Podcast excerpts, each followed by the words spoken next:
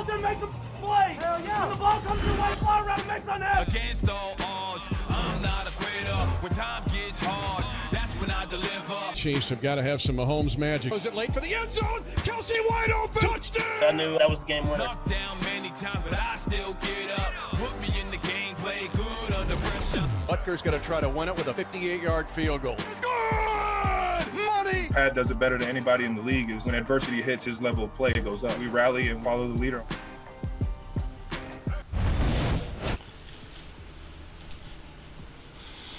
Bienvenidos, esto es NFL Live y estas son las remontadas de Patrick Mahomes en postemporada, incluida la del fin de semana anterior contra los Bills, obviamente la del Super Bowl y antes contra Tennessee y contra Houston. En su joven carrera ya ha venido de atrás en 4 ocasiones en playoffs y también esta temporada regular. Por ejemplo, desde la semana 1 perdía por 7 puntos contra Houston, en semana 2 perdía por 11 contra los Chargers, en semana 3 por 3 puntos en Baltimore contra los Ravens y así sucesivamente. Muy interesante lo que puede hacer Patrick Mahomes con el equipazo que tiene alrededor y con un entrenador en jefe como Andy Reid. Mi Javo, háblame de Tom Brady, por favor.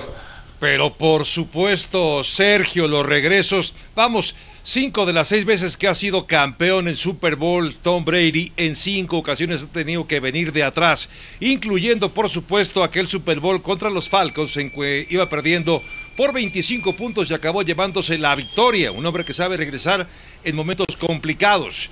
Y ya que hablamos también de regresos, en esta temporada 2020, ahí está la cantidad de regresos que tuvo desde aquella semana 4 contra los Chargers, contra Packers, contra Raiders, contra los Giants. Y la más reciente, incluso en la semana 15, claro, cualquiera le regresa a los Falcons, pero también suma para que Brady haya impuesto esos números en temporada regular, viniendo de atrás para llevarse la victoria. Qué interesante manera de iniciar esta edición de NFL Live. Muchas gracias por acompañarnos. Nosotros somos Javier Trejo Garay, Ramiro Pruneda, Pepe Mondragón y Sergio Dippi. Obviamente son los hombres del momento y de la semana, tanto Mahomes como Brady. Javo, ya te escuchábamos. Ramiro, yo creo que ya sé qué piensas. Así que, Pepe, a ver, para ti, ¿quién tiene más energía para remontar en un encuentro eventual, en un Super Bowl 55? Hola Sergio, buenas tardes Ramiro, Javo, ¿cómo están? Fíjate que es Patrick Mahomes, no solamente por la edad, pero por los estilos de juego. Creo que tiene más brazo, que es un jugador más explosivo, no solamente él, pero la ofensiva que tiene, es una ofensiva que te puede anotar en una jugada, en 2 jugadas, que tienes que proteger la velocidad con la que juegan. Yo no creo que Tampa Bay tenga velocistas de la calidad de Tyreek Hill. Sí tienen a Scotty Miller, que dice que le puede ganar en una carrera a Tyreek Hill, yo no le creo, pero tienen a Michael Harmon, tienen a un arsenal muy completo. Del lado de Tampa Bay, no es que Tom Brady no lo pueda hacer, pero creo que esta ofensiva tiene que ser más balanceada, tienen que correr el balón, porque ya lo vimos contra los Rams, que cuando son obligados a abandonar ese juego terrestre y echarle toda la presión al brazo de Tom Brady, no es que no pueda, pero no es la mejor ofensiva para él para hacerlo, porque son pases intermedios y le permite a la presión llegar al quarterback, y ahí es cuando Tom Brady no está jugando muy bien. Buena conclusión, Pepe, también de que Mahomes tiene más talento alrededor. Ramiro Pruneda. Dije velocidad. Velocidad, ok. Ramiro Pruneda, coincides, ¿verdad? Por más que seas anti-Brady, tiene más talento alrededor, más velocidad, un mejor entrenador, etcétera, alrededor Mahomes. Sí, en definitiva lo tiene Sergio, pero difiero y creo que le tengo que dar la razón a Tom Brady a lo largo de este tiempo. ¿Por qué? Justamente como lo estaba diciendo Pepe, Patrick Mahomes es explosivo, no sabe manejar esas ventajas de poder serlo. En cambio, Tom Brady sabe llevar una ofensiva, lo hemos visto las 5 veces que ya mencionabas, Ramiro, del programa. Sí, tómale una foto. Por ese punto importante, es muy bueno administrando, sabe corregir sus errores en el momento, la experiencia se lo ha dado. Patrick Mahomes, y me voy a ir a esa última final de conferencia, la última vez que Patrick Mahomes ante Tom Brady, fue en casa en el Arrowhead y vimos cómo Tom Brady sabe comerse el mandado de la defensiva que le estaban poniendo. Patrick Mahomes anotó muy rápido, le dejó más de un minuto en el reloj a Tom Brady y eso fue un suicidio lo que me hizo acuerdo, Patrick Mahomes. No supo en una cosa, me quedo con quiero dar la razón, perdón, sin Tom Brady la razón. Porque tiene razón en algo. No creo que sea la forma lo que hace Tom Brady en administrar el juego, lo que tenga como capacidad física. Lo que creo es el aspecto mental, pero no para él. Yo creo que importa mucho cómo permea eso en los compañeros y es lo que vimos la semana pasada, porque Tom Brady lanzó 3 intercepciones cuando estaba manejando el juego para cerrar ese partido, pero él, su actitud permea en la defensiva, no solamente en la ofensiva, y así es como pueden sacar los partidos. Estos son los grandes líderes. Estos son los líderes que pueden contagiar a un vestidor, a un staff de entrenadores, a unos compañeros en el terreno de juego. Mi Javo, siento que ya los estoy convirtiendo a todos en el Tom Bradycismo. ¿Tú qué piensas? Eso me gustó esa frase. La voy a adoptar. Sí, fíjate que ahora ya me está convenciendo. O sea, es decir, lo que está haciendo Tom Brady ya lo pone en un nivel distinto, en un nivel diferente. Sí. Y regresando al tema de la posibilidad de venir de atrás, me quedo con Tom Brady sobre todo por, algo muy importante, el manejo del reloj. El manejo del reloj en momentos clave es significativo. Además del liderazgo que coincido con todos ustedes, creo que también lo tiene. Y además me quedo con el hombre que ha conseguido la remontada más larga o más grande en un Super Bowl como es Tom Brady. Digamos que la experiencia y el talento ahí está. Me quedo con él en una situación de ir perdiendo en los últimos 2 minutos por 6 puntos. Tengo unas ganas. Una cositita. ¿Sí? El manejo de reloj. ¿Te acuerdas contra Chicago cuando pensaba que era cuarta oportunidad y se quedó? Sí, bueno, ahí se equivocó. Sí, pero fue se burlaron de él, fue su error más grande en la campaña y no ha vuelto a perder, Se fue a semana de descanso y ya no volvió a perder Tampa Bay desde entonces. Tengo unas ganas por como vienen hoy de ponerme el cubrebocas e ir a darles un beso y un abrazo. ¡Qué bárbaros! ¡Qué bárbaros! Javo, Ramiro, Pepe, espectaculares. A ver, ustedes en la encuesta del día, ¿qué opinan? ¿Qué piensan? Gracias por participar con nosotros en @NFLLive_ESP. 54% de ustedes creen que ante un resultado adverso se quedarían con Tom Brady para remontar en el Super Bowl. No. Y todavía me queda una semana para seguirlos convenciendo a todos. Perfecto, muy bien. Bueno, espectacular inicio, caballeros. Venga, a seguirla pasando bien, porque también hay que platicar de lo que ha hecho Kansas City y buscando ahora pues el tercer Super Bowl de su historia para los Chiefs y el segundo para Tampa Bay. Todos recordamos hace 18 años que John Gruden iba llegando de Oakland a Tampa y que precisamente derrotó a su ex equipo. Y también lo de los Chiefs es muy interesante, porque así le ha ido a Kansas City desde el 2011. Es decir, digamos, en la última década, Kansas City tiene marca de 100 juegos ganados y 60 perdidos, incluyendo, claro, este Super Bowl que han alcanzado. También platiquemos de Tampa y la última década, mediocre, mala, perdedora, hasta antes de que llegara Tom Brady a los controles. 60 ganados y 100 perdidos para los Bucks, que llevaban obviamente 13 años sin meterse a playoffs. 13 años y 18 desde aquel Super Bowl que no ganaban un juego de postemporada. Y entonces, Javo, a ver, ¿a ti qué historia te gustaría ver más el 7 de febrero y por qué? Primero inicio con una declaración muy política diciendo cualquiera sería un digno campeón.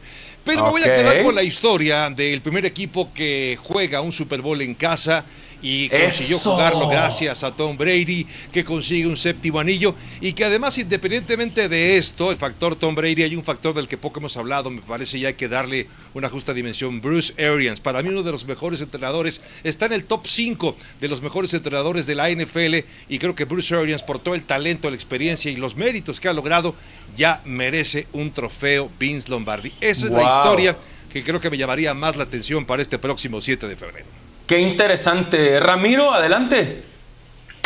Yo me voy a quedar con una muy sencilla. El cambio de estafeta. El reinado se termina. Bravo por todo lo hecho por Tom Brady. 6 anillos de Super Bowl. 10 veces llegamos. Pero es tiempo de la conferencia americana, de la nueva conferencia americana de Patrick Mahomes y el dueño de todo esto que dejó Tom Brady. Y ese va a ser ese el cambio de estafeta, porque sucedió hace 3 años.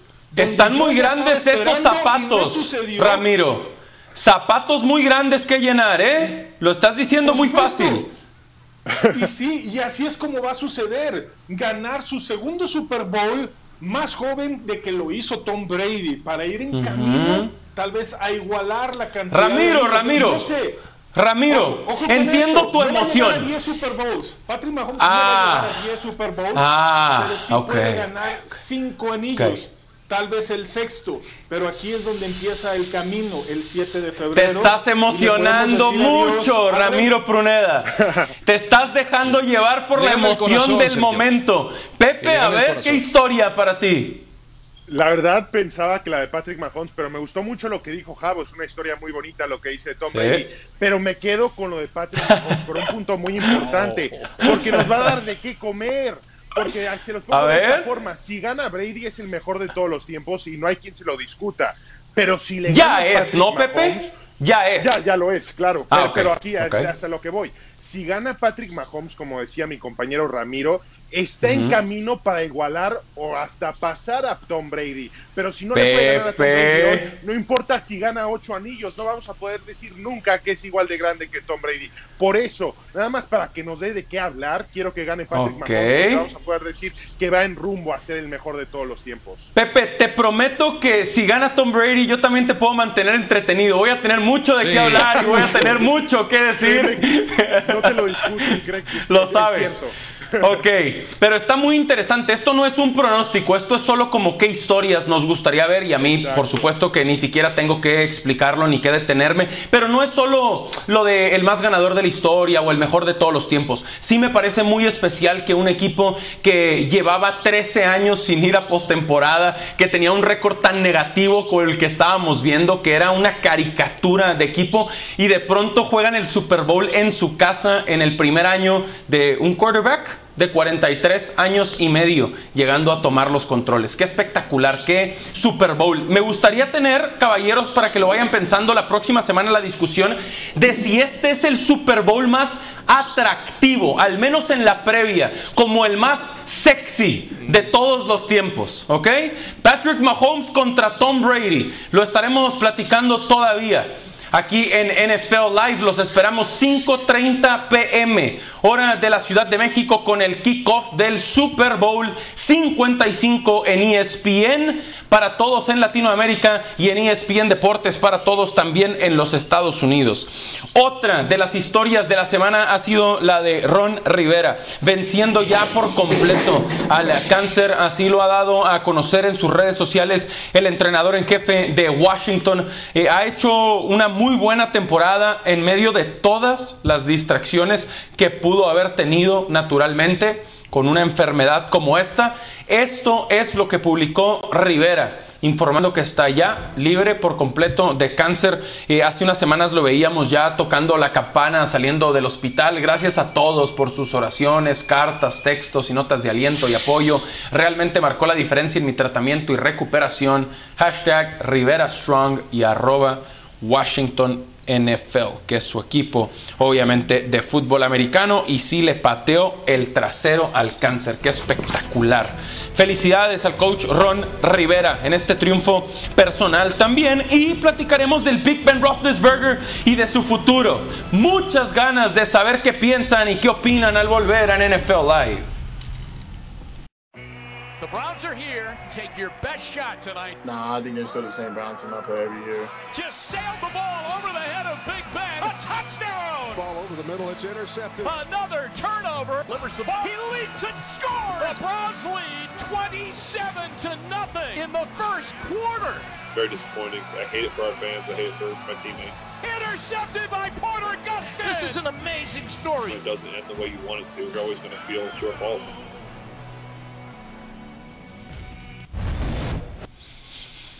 En unas semanas el Big Ben Roethlisberger cumplirá 39 años de edad.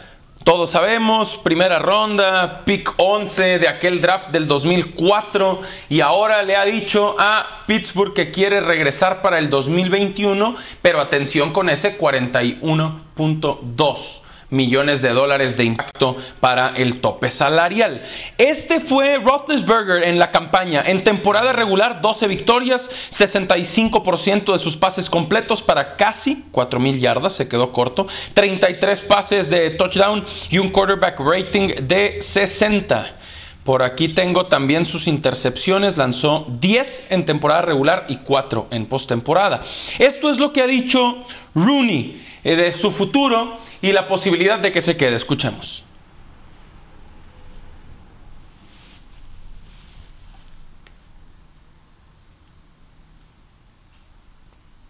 Coach and Ben have had a couple of good conversations now, but Coach and Kevin have both been candid with Ben in terms of, letting him know that the current contract structure is not going to work, and so we're going to have to figure out if we can work together to craft something that we all can live with. So, more conversations to come there, and we'll see where it goes. Obviously, as I said before, we kind of need to know what the salary cap number is first before we can figure that out, and that applies to a lot of different contract situations that we have to look at.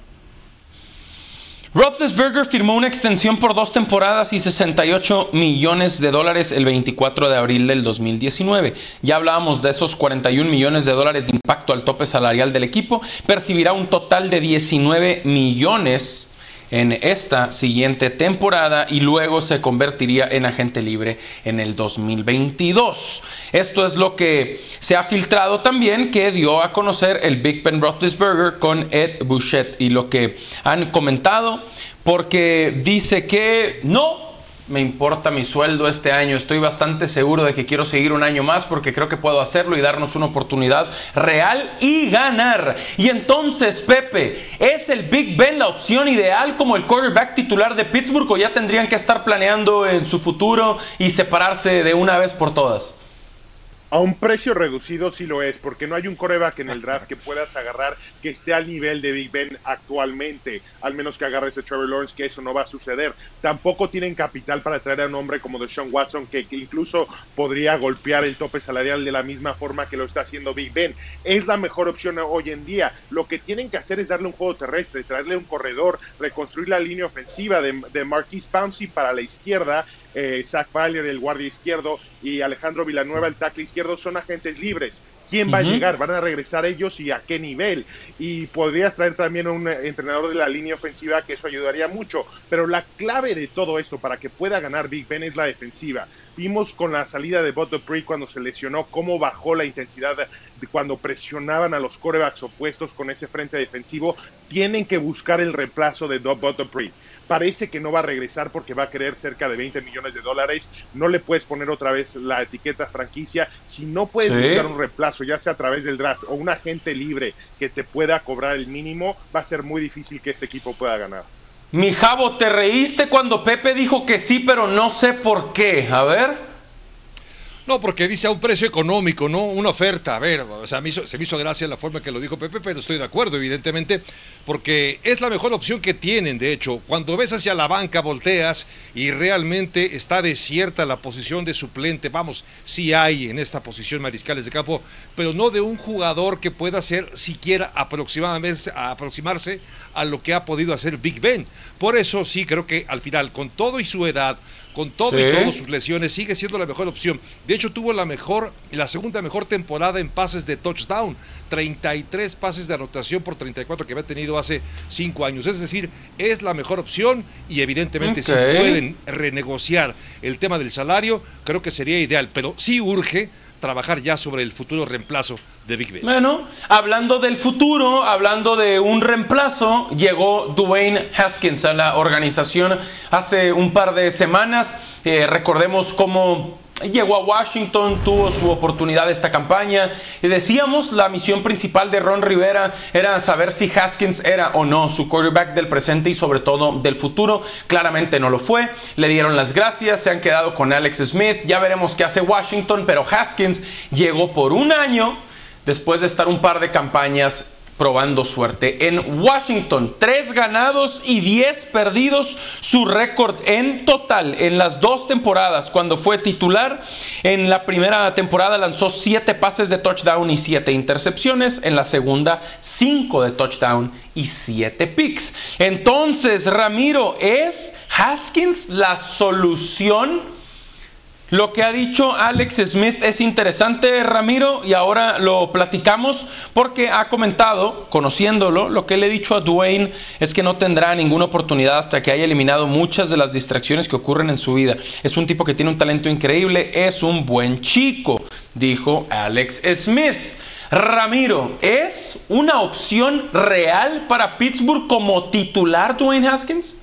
No, no lo es en lo absoluto, y ya lo estaba diciendo Alex Smith, y Mike Tomlin no tiene tan buena experiencia con esos jugadores rebeldes, porque termina deshaciéndose de ellos, porque son más un problema en el locker de lo que pudieran resolverte dentro del terreno de juego. Y hay 2 hombres que van a estar en el Super Bowl que se deshizo de ellos, aunque en un error rol Mike Tomlin no pudo con ellos, así que Dwayne Haskins dudo que vaya a ser la solución. Así que regresando un poquito al tema, creo que la mejor oferta que puede tener Pittsburgh en este momento es esa reestructura del contrato con Big Ben, que se baje, porque la línea ofensiva hizo un gran trabajo al momento de protegerlo, sabiendo que está delicado, por así decirlo, de salud del señor Big Ben, y que lo requería a ese 100%. Así que ese dinero que lo utilicen para un corredor, porque fue de algo que carecieron toda la temporada.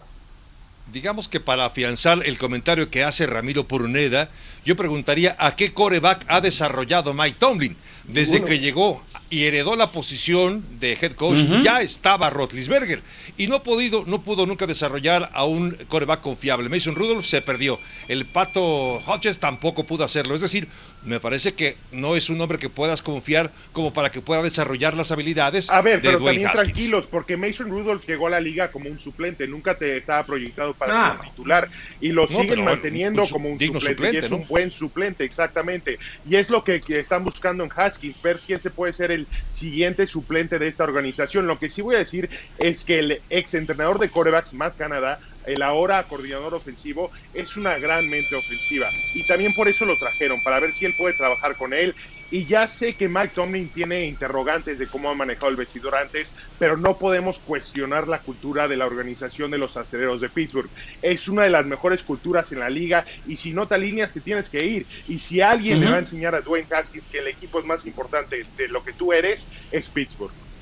Vamos a ver qué sucede con Haskins en los Steelers. Yo creo que por ahí puede empezar a invitar a fiestas, a reuniones, y ser más una distracción. Ojalá que no. Ojalá que no, Pepe, por supuesto. Pittsburgh es una franquicia histórica y Haskins es un quarterback cualquiera, pero los antecedentes están ahí y claramente puede distraer a algunos de sus compañeros. Ya veremos qué sucede mientras volveremos y platicaremos de Houston y de Deshaun Watson al volver. No solo del futuro del todavía quarterback de los Texans, sino también del futuro de la franquicia con su nuevo head coach Cooley. Volvemos. David Culley es el nuevo entrenador en jefe de los Texans.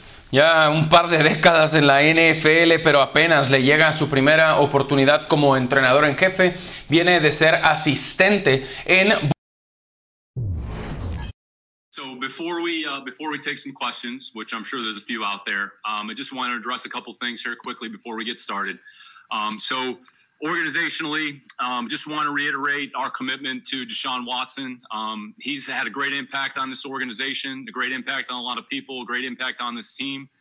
And we look forward to the opportunity to spend more time with him here this spring once we get started. And, you know, we have zero interest in trading the player. We have a great plan, a great vision for him and for this team and his role on our team. And we look forward to the opportunity to spend more time with him here this spring.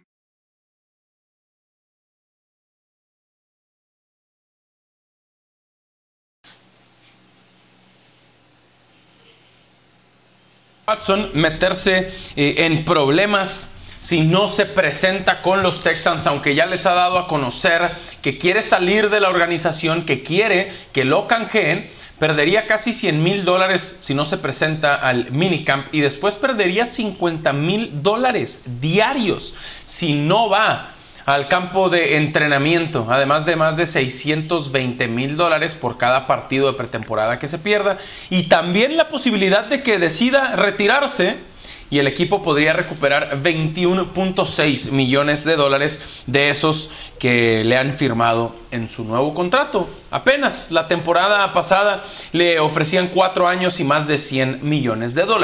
Entonces, caballeros, si les parece, ante la posible salida de Watson de Houston, porque quiere obligar al equipo a que lo canjeen, platiquemos de propuestas, de escenarios, mi Javo. Arrancando contigo, ¿qué te parece esto? Según Bill Barnwell de ESPN, los 49ers, por ejemplo, podrían enviar el pick número 12 global de 2021, además de una primera y segunda ronda del 2022 a los Texans.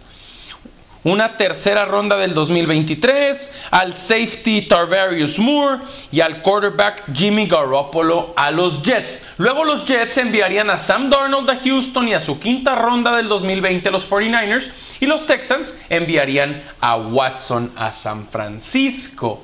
Mi Javo, esta es para ti. Si la decisión estuviera en ti, ¿tú qué harías con esta propuesta? Yo creo que sí lo vale, Sergio. Me quedaría con esta opción, sobre todo porque Deshaun Watson es un quarterback probado, que ya ha sido mariscal de campo titular, terminó con la mayor cantidad de yardas en esta temporada, segundo en cuanto a rating, tercero en cuanto a pases de touchdown. Es decir, es un hombre que tiene la experiencia, la habilidad y todo el talento. Jimmy G evidentemente no ha sido la respuesta que estaba esperando San Francisco. Hace un año seguíamos cuestionando el talento de Jimmy Garoppolo. Así que puede sonar caro la propuesta, pero esta es una liga de quarterbacks y cuando tienes a uno de los mejores, totalmente, está dentro de los 5 mejores, me parece que vale la pena la inversión, aunque en el tope salarial podría afectar, no en el 2021, sino en el 2022, que ya estaría cobrando su segundo contrato y son cerca de $40 millones al año para Watson. Pero bueno, tienes un año para hacer malabares y poder llegar a quedarte con Deshaun Watson. Sí, no olvidemos a la hora de platicar de Deshaun Watson que es un quarterback que perdió a DeAndre Hopkins esta campaña, para muchos el mejor receptor de la NFL, y aún así Watson fue líder de yardas de toda la liga. Así fue de buena la temporada de Watson cuando le cambiaron de entrenador en jefe y de gerente general. Repasemos ahora lo de Carolina, la propuesta que podrían hacer los Panthers enviando sus picks globales número 8 y número 39 del este draft del 2021, más una primera ronda del 2022 y del 2023 y al quarterback Teddy Bridgewater, a cambio, Ramiro, de que los Texans envíen a una tercera ronda del draft, a una cuarta ronda también y al quarterback Deshaun Watson. Si estuviera en ti, compadre, ¿tú qué harías? Creo que lo aceptaría. Haría una perfecta mancuerna con lo que vendría siendo Christian McCaffrey. La línea ofensiva le ayudó a Teddy Bridgewater gran parte de la temporada y tuvieron un buen ataque terrestre aún sin tener a Christian McCaffrey. Tal vez sacrificaría esas primeras 3 rondas durante los siguientes 3 años y todavía la segunda de este 2021, y tendría que ser un muy buen estudio dentro del draft para que en esa segunda, tercera y hasta cuarta ronda encontrar los receptores que sean trabajadores, que sean especialistas, que me puedan dar la oportunidad, porque ya vimos que Deshaun Watson sin el talento, después de haber perdido a DeAndre Hopkins, puede quedar dentro de los primeros lugares y es un equipo que tiene el potencial para estar peleando dentro de los playoffs. Así que con los ojos cerrados aceptaría esta propuesta. Con los ojos cerrados, qué interesante. Ahora, Pepe, te hemos preparado otro escenario a ti, como si fueras parte de la organización de Miami y de Houston. ¿Qué decidirías entre los Dolphins y los Texans? Atención con esto. Claro, tomando en cuenta también a Tua Tagovailoa en la conversación.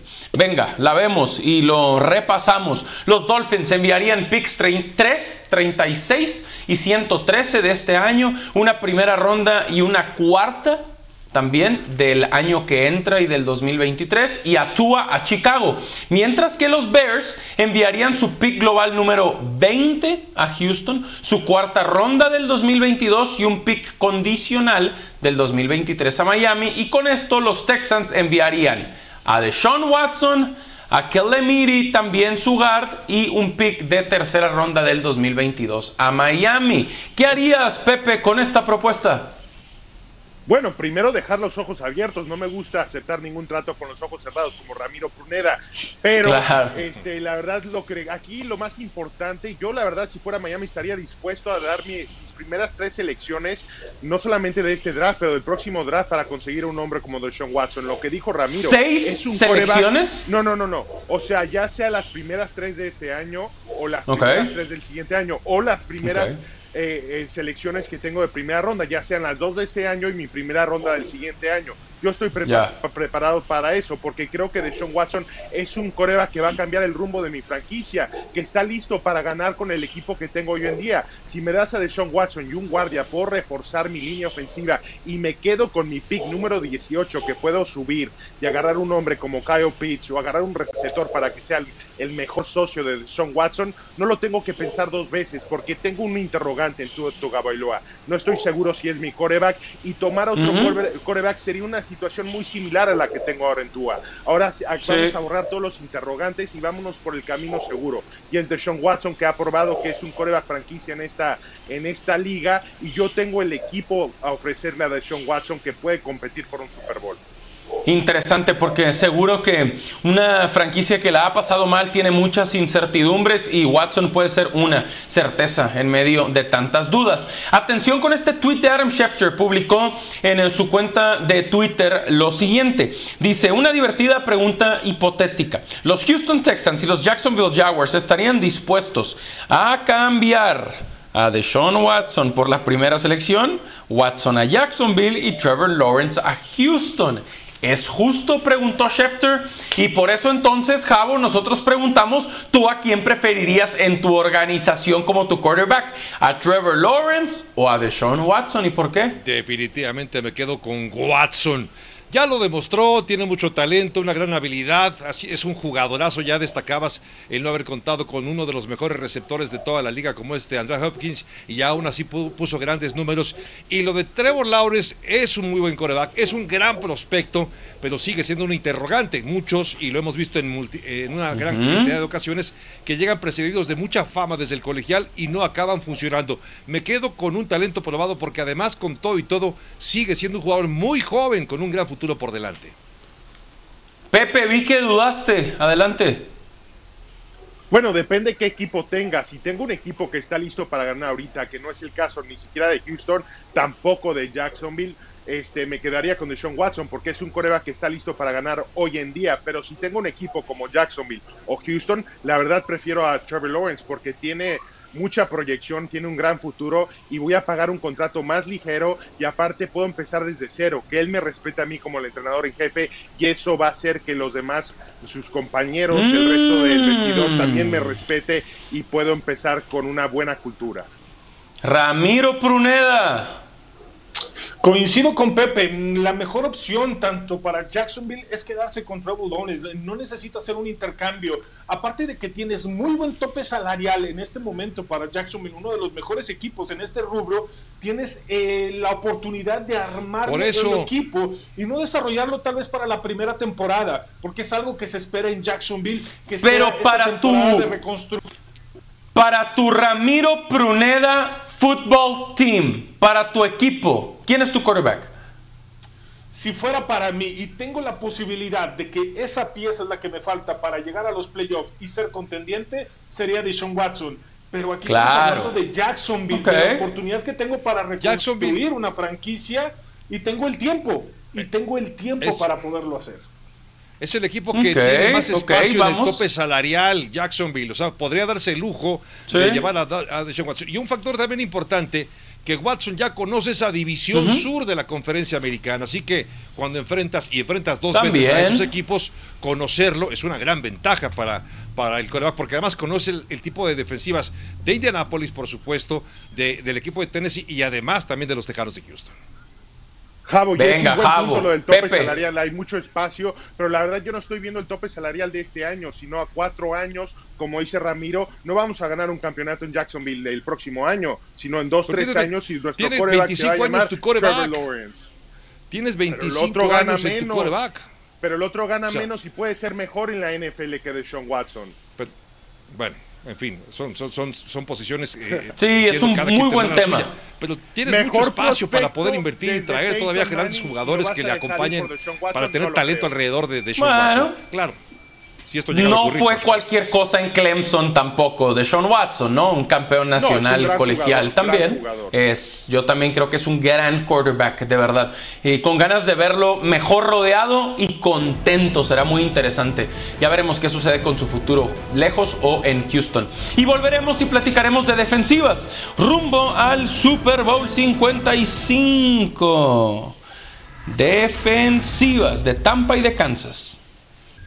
Muchas gracias por continuar con nosotros en NFL Live para platicar ahora de las defensivas, como se los adelantábamos antes de la pausa, y lo importante que es también ese lado de la pelota. Y hay jugadores muy importantes, hay grandes nombres, hay playmakers y necesitarán aparecer ante quarterbacks como los que veremos en el Super Bowl. Entonces, les presentamos ahora cómo le ha ido a Kansas City, 10º en puntos, 16 en yardas totales, y atención con Tampa, 8º en puntos y 6º en yardas totales, que son obviamente las dos mediciones principales. Ahora también hay que platicar de los mejores defensivos y de cómo llegan rumbo al Super Bowl. Jason Pierre-Paul, Devin White, Shaquille Barrett y Ndamukong Suh, podríamos hablar de ellos como una parte muy importante en la caja contra la ofensiva de Kansas City.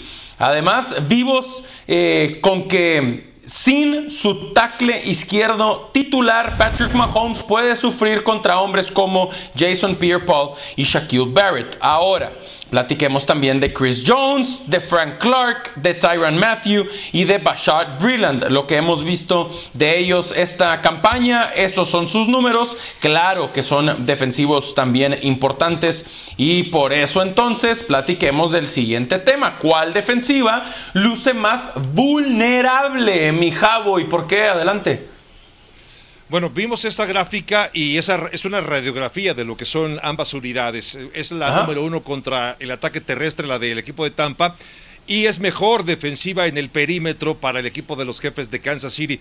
Pero hablabas también del talento que hay en los frontales de este equipo de los Bucaneros de Tampa Bay, con Ndamukong Suh, con Jason Pierre-Paul, con Shaquille Barrett, un jugadorazo, y además es uno de los equipos que terminó con más capturas de mariscal de campo. Creo que en todo caso la defensiva que podría ser más vulnerable, sobre todo en esta unidad frontal, sería la de los Jefes de Kansas City. No es mala defensiva, pero si comparas esta unidad contra los Bucaneros de Tampa Bay, definitivamente creo que sería, tendría más riesgos la defensiva de los Jefes de Kansas City. Ramiro, yo creo que la defensiva que puede ser más vulnerable, aunque me gusta el argumento del Javo por en cuanto a los frontales y lo que está representando Vita Bae junto con Ndamukong Suh, que va a ser un peligro inminente para Patrick Mahomes, la movilidad. Así que el perímetro de Tampa Bay, aunque ha hecho un gran trabajo en estos playoffs, sobre todo Bunting con esas 3 intercepciones en juegos consecutivos, ha sido increíble, pero no tanto va a ser él, sino que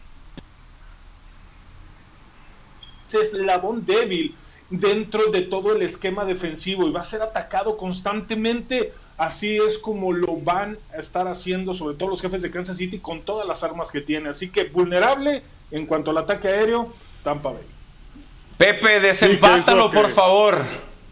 Es lo que hicieron en el primer partido, buscaron mucho a Carlton Davis porque estaba jugando en cobertura hombre a hombre con un profundo detrás de la defensiva, pero en la segunda mitad ajustaron, empezaron a jugar zona con 2 profundos y fue prácticamente otra historia diferente. No pudo encontrar Patrick Mahomes de la misma forma de Tyreek Hill y eso cambió el juego. Por eso Tampa Bay solamente pierde por 3 puntos. Me quedo con la defensiva de Kansas City, que puede ser más vulnerable por el talento que tiene la defensiva de Tampa Bay y cómo se complementa. Vamos a ver a los frontales que tienen. Solamente voy a mencionar a 2, a Vita Bae y a Ndamukong Suh. Son jugadores, Ramiro, tú lo sabes, que demandan el equipo doble. Cuando tú les tienes que poner un equipo doble a cualquiera de los dos, vas a liberar ya sea a Devin White, a Jason Pierre Pierre-Paul, a Shaquille Barrett, y van a tener un camino libre para presionar a Patrick Mahomes, y ahí va a depender de la movilidad de Patrick Mahomes y de los receptores si se puede escapar de ellos. Es una defensiva muy sólida, tenían debilidades en la secundaria, pero creo que hicieron lo posible en la temporada baja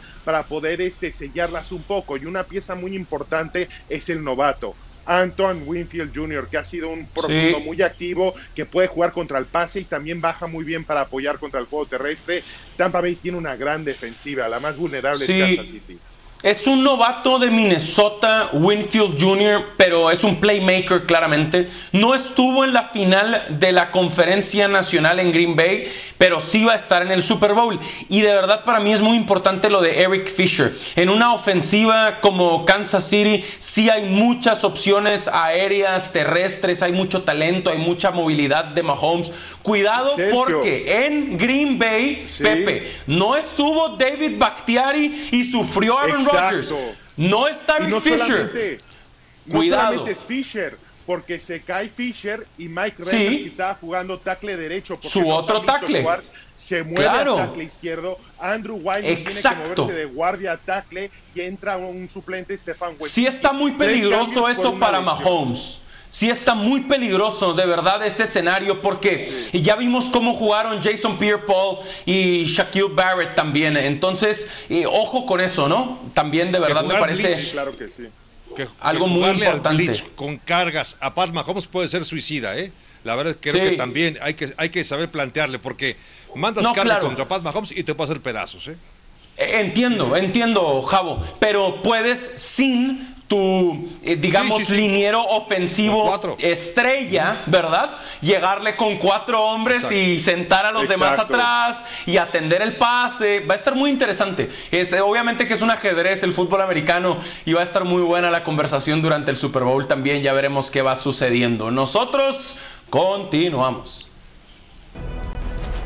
Lo más valioso del Super Bowl es presentado por Banorte. Solicita un crédito de nómina y recibe el primer mes gratis más 0% de comisión por apertura. Banorte, el banco fuerte de México.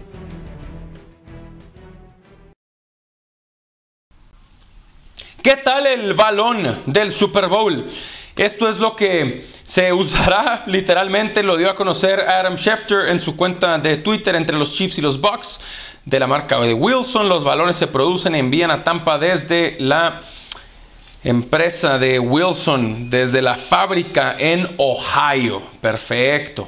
Y también vale la pena platicar de lo de Tom Brady y de lo que puede conseguir además ganando el Super Bowl. Lo que ya ha conseguido es $500,000 por meterlos a postemporada, otros $250,000 por la victoria en Washington, luego otro $500,000 por ganar en Nueva Orleans y otro $500,000 más por ganar en Green Bay. Si gana el Super Bowl, otros $500,000, porque aunque esté casado con una supermodelo, nunca es suficiente. Tom Brady sigue haciendo dinero aún en Tampa Bay a través de incentivos. Y la invitación para que nos acompañen este domingo 7 de febrero en su casa y con su gente, Tom Brady en el Super Bowl 55, los Bucks enfrentando a los Chiefs. Y entonces vale la pena hablar de quién también podría regresar a postemporada el próximo año. Después de lo que vimos esta campaña,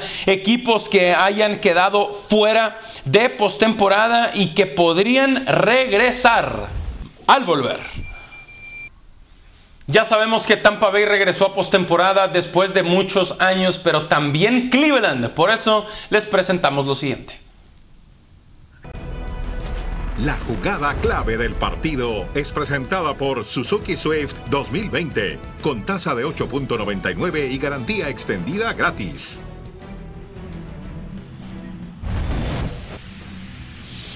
¿Qué tal lo que hicieron los Browns con Nick Chubb y su corredor con la jugada clave ante Pittsburgh? Con ese acarreo de 47 yardas aseguraron su lugar en postemporada. Uno de los mejores ataques terrestres de la liga entre Chubb y Hunt. Y este fue el que cargó al equipo aquel día, como también Rob Gronkowski ante Detroit. abrió el marcador. Fue un pase perfecto de Brady, pero también la recepción de Gronk. Esas son buenas amistades. Salió del retiro por papá. Y también podemos platicar de los que se han quedado fuera de la postemporada este año. Equipos que habían estado en playoffs y ya no están más. Y por eso también hablemos de equipos que podrían meterse a postemporada el próximo año, que no estuvieron en playoffs esta campaña. Javo, ¿tú quién dirías que vuelve a playoffs y por qué? Infiero que mi respuesta te va a gustar, porque me voy a quedar con los Dallas Cowboys. Porque con Dak Prescott ya de regreso, conseguían 32 puntos con Dak Prescott, 21 cuando ya no estaba él, más de 400 yardas. Y además, por si fuera poco, será el segundo año de Mike McCarthy. Y además a la defensiva regresa Dan Quinn, o llega Dan Quinn como coordinador defensivo. Me parece una combinación ideal para que regrese Dallas. Venga, Ramiro, ¿quién y por qué? Arizona se quedó muy cerca de poderlo lograr este año, después de la mitad de la temporada, demasiados altibajos, así que los tendremos en postemporada el próximo año. Sí, hay mucho talento en los Cardinals. Y Pepe, ¿tu opción? Los Cargadores de Los Ángeles con Justin Herbert. Brandon Staley es un entrenador defensivo con que mejore la defensiva lo suficiente. Van a anotar con Herbert suficientes puntos para llegar a postemporada. Venga, caballeros, me gustan las opciones. Y volveremos con unos minutos más de NFL Live tras la pausa. Ya arranca el fin de semana. Volvemos. Y recuerden que este domingo 7 de febrero en Tampa Bay, los Chiefs visitando a los Bucks a partir de las 5:30 p.m. tiempo del centro, 6:30 del este, el kickoff en ESPN, en ESPN 3 y en ESPN Deportes. Y aunque normalmente el Super Domingo es una fiesta, pues no son tiempos, evidentemente, para andar en la calle, para reunirnos, mejor a quedarnos en casa y a disfrutar de la programación de ESPN. Javo, Ramiro, Pepe, un abrazo muy fuerte y gracias. Un gusto. Buen fin de semana y gracias por habernos acompañado.